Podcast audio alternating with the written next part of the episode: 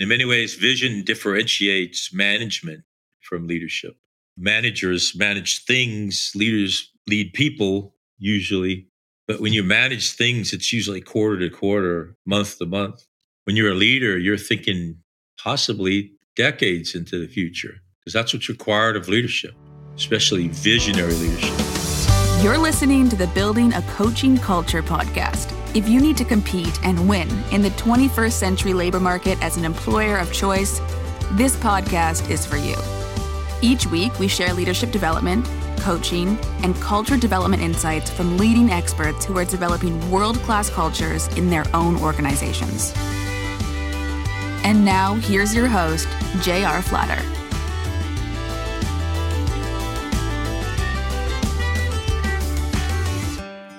Hey, welcome back, everybody. J.R. Flatter here, talking about building our house of leadership.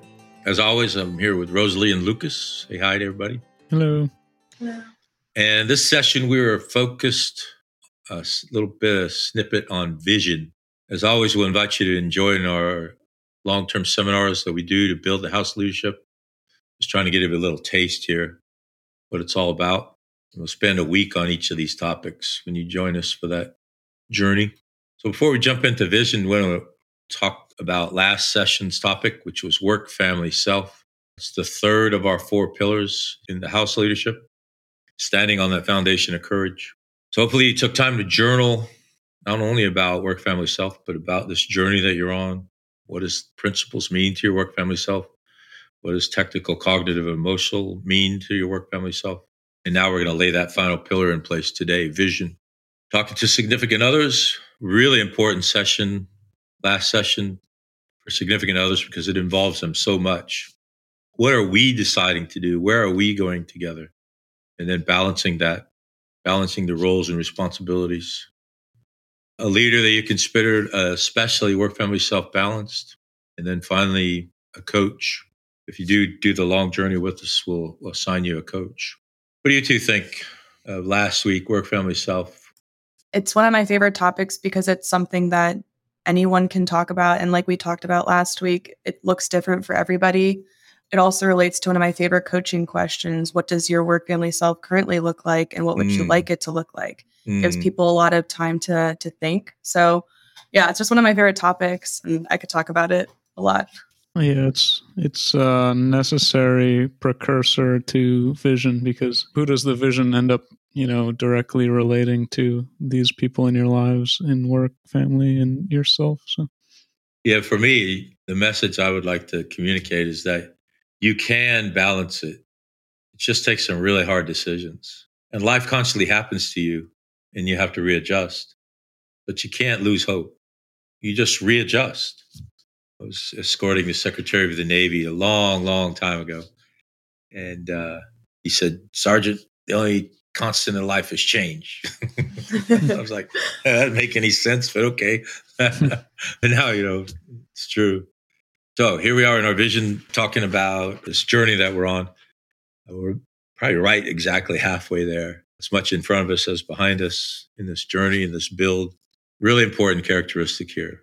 Good amount of time defining it and talking about why it's so important, how it fits in, especially how it fits in. I'm a courageous leader Therefore, I am visionary. I think into the future. I act into the future. The quote for this session, one of my favorites of all times, because I think it just encompasses, especially what we're talking about here, but also this entire house of leadership and having the courage to go build that house of leadership. And it's by a guy named T.E. Lawrence, which the world might recognize as Lawrence of Arabia, who's not only a warrior, soldier, prolific author, poet, so this poem is called Dreamers of Day. All dream, but not equally. Those who dream by night in the dusty recesses of their mind wake in the day to find that it was vanity. But the dreamers of day are dangerous, for they may act on their dreams with open eyes to make them possible. Such a powerful, powerful poem, especially for this idea of vision and to go out, espouse a vision, make it happen is certainly a characteristic of a dreamer of day. Just a bit of academia before we move on. If you look at the characteristics of the House of Leadership, we could have picked hundreds of others. Every piece of leadership literature mentions characteristics of leadership. But the one that's cited almost exclusively in every piece of literature is this idea of vision. In many ways, vision differentiates management from leadership. Managers manage things, leaders lead people usually. But when you manage things, it's usually quarter to quarter, month to month. When you're a leader, you're thinking possibly decades into the future. And that's exactly what we're going to ask you to do in a couple of minutes. Think decades into the future, because that's what's required of leadership, especially visionary leadership. Quick definition, and certainly this isn't the best in the world. It's kind of what we've made up over time. There's some similar characteristics in some of the other pillars. This idea of willingness and ability. So, are you willing and able to think many years into the future? Common refrain when we talk to developing leaders I don't have time. I'm too busy. I can't find room in my calendar. Well, if you want to be a visionary leader, you better find time to think and act many years into the future. And that's the second characteristic. So, willingness and ability to think, but also willingness and ability to take action today and every day to make those visions real.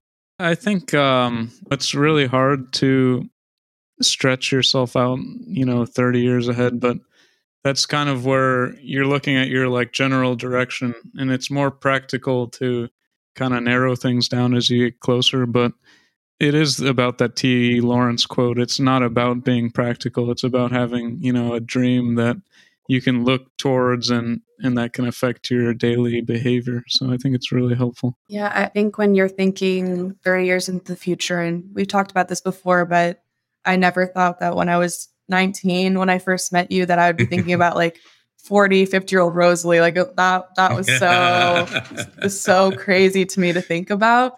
But I realized how important it is, how I want to be successful at that time of my life. I definitely have a vision for what I want my work family self to look like, TCE to look like. But that's also super overwhelming to just think about completely. And so I love how we kind of break that up into 35, 10, 1 today, correct? That's the very next slide we'll talk about. Thank you. Yeah, but I love that we break that down into yes, you're thinking about yourself 30 years down the line, but you're also thinking about what you're doing today and how that will impact yourself down 30 years. But I also agree that leadership scholarship is really full of vision. I mean, I used to read Kouzes and Posner in school, but it is really essential to looking to be where you want to be successful in life and um, informing what you'll do today to make it. Yeah, so let's take a couple minutes and talk about this because I think it's really important to differentiate. You know, a few sessions ago, we differentiated ethics and morality and how they impacted principles, how they all work together. Well, goals, objectives, and key results are equally unique, but work very closely together. So let's take uh, just a minute and talk about what is a goal versus what is an objective versus what is a key result. So goals, what you look at when you say I'm visionary, those are goals. And so there are things in your life that would never change regardless of what happened. You got sick, if you got divorced, if you got fired, if your career ended, you were a buggy whip maker and the horseless carriage came along, right? Those kinds of things that happen that although your career's gone, your goals are still in place. So what are those things? They're pretty similar for a lot of us. We might have one or two different. You want to be alive. You want to be surrounded by people who love you, most of us. You don't want to be living paycheck to paycheck. And you want to be in a career that is fulfilling or have one behind you that's fulfilling or in front of you that's going to be fulfilling. Those are your goals. And there might be a few others that you might throw in there. For us, it was family. We want to grow as a family. For us, it was education. No matter what happened, we were going to be educated, and those are goals. Objectives are closer. So you're right, Rosalie, 35, one today. Objectives are those five year and one year milestones that you know you need to accomplish to go to your goals. So five year objectives are things like I want my children to be doing successful in school. I want to be creating some financial freedom by saving money, contributing to their education funds. One year objectives. I want to run a marathon this year. because I know it'll contribute to my five year health, which will at least make it more likely that I'll make it to the next 30 years. Objectives are those milestones that are closer that we can put some detail to and put some rigor to. Goals are out there, they're fuzzy, they're, they don't move or change very much. Might change if something catastrophic happened, but I wouldn't imagine me never wanting to be alive. I know eventually it's not going to happen. Never being surrounded by people who love me, living paycheck to paycheck. Can't imagine not those things ever changing. And then the key results are those small incremental milestones that we measure we're getting closer to our objectives. If you want to use a sports analogy, a key result would be a touchdown, or a key result would be a field goal or a first down in American football. In cricket, it would be a run or an out. Those are key results that we can measure. They're finite and they all inform one another. So the 30 year informs the five year, the five year informs the one year, the one year informs today. And one of the things that we talk about when we talk about the today is when you lay your head on your pillow at night, can you say you got closer to your objectives? Can you say you got closer to your goals? If you can't, might be time to go revisit your principles, revisit your work family self, revisit your TCE, or maybe even revisit your vision. So I'll pause there and let you two jump in because you're at the very beginning of all this and I'm at the tail end of it. So we have two very different worldviews here. So, yeah, I mean, kind of what you were touching on with the long term goals, and, and, you know, it's easy to relate it to physical fitness, like running a marathon. Like, okay, I need to train this much, and then I need to drink water today to make sure that I can train tomorrow. And I can't stay up too late on these days because I've scheduled things on, you know, so it goes from like this lofty thing like oh I just want to be a healthy person that's going to live a long healthy life to more like concrete barriers you put around your own behavior and your own planning. So I think it, it's really practical in that way because it's easy to say, should I do this or should I do this instead if you have those laid out in front of you. Yeah, the lofty stuff is definitely like the feel good projection and manifestation of those things, but the actual work that goes into it, there's a lot more to go for that. So I agree with Lucas that 30, 10, 1 today, like those can really break it down into those bite sized chunk of easier things to do and tasks to do that will eventually feed into that larger vision for yourself in your personal life or your professional life. I met you and you were 19. I can't believe that it's been that long. Not that you're old, but it was a few years ago already. Um, yeah, the first time you tell you ask a 20 something, envision 50 year old you, it blows their mind. I get this feedback all the time. I can't even tell you what I'm having for dinner tomorrow. How could I possibly tell you where I want to be in 30 years? Well, opportunities come and go. And if you miss those windows of opportunity, they never come back. And I don't mean it to be uh, flippant, but you know, I'm 60 years old, right? I'm never going to win an Olympic gold medal. Did I ever want to? I don't know. But that window's closed. Having children, the window opens and closes. Running PRs. I probably ran my PRs already. I'm still running, but it's not as fast as it was, more like a plodding buffalo. So windows open and close. I was having a conversation a few months ago with a young professional who said, Here's my objective. In 10 years, I want to do this. And we started backward planning. There were milestones within the next two years that she had to meet to be on a path to even be eligible for that objective. And so I'm personally one of those people, I don't believe how you can go through life without some kind of this and expect to achieve a life vision that will be fulfilling. So, last thing, uh, let's look at all four of these together because I think it's so important to look at all four pillars. So, if you're envisioning in your mind's eye a foundation of courage with four pillars on it that are getting ready to hold up the rest of this house of leadership, and starting left to right, principled, technically, cognitively, emotionally aligned, work, family, and self balanced, and visionary, you really can't set mortar in any of these until you have all four of them. And even then, you're going to be adjusting them at the margins almost nonstop. So Lucas talked a moment ago about you know the vision of a family and and how it ties into his marathon running, and how could those possibly be related? When you're training for a marathon, it takes hours and hours a day. When you get into the long runs, you got a young child at home and a wife at home and a house that you own and tons of tasks that need to be done in the house. Oh, and by the way, you have a job that you might have some tasks that are due. How can you possibly find four hours to go run a marathon or even train for a marathon? Well, it fits into the pillars somewhere. I'm sure if we examined it with Lucas, he could tell us maybe it's his S. Right? That's what he does for himself.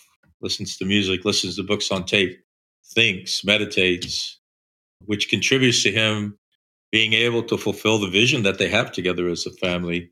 Thinking about where am I in this technical, cognitive, emotional alignment? Do I want to be an executive or do I want to be a computer scientist coding?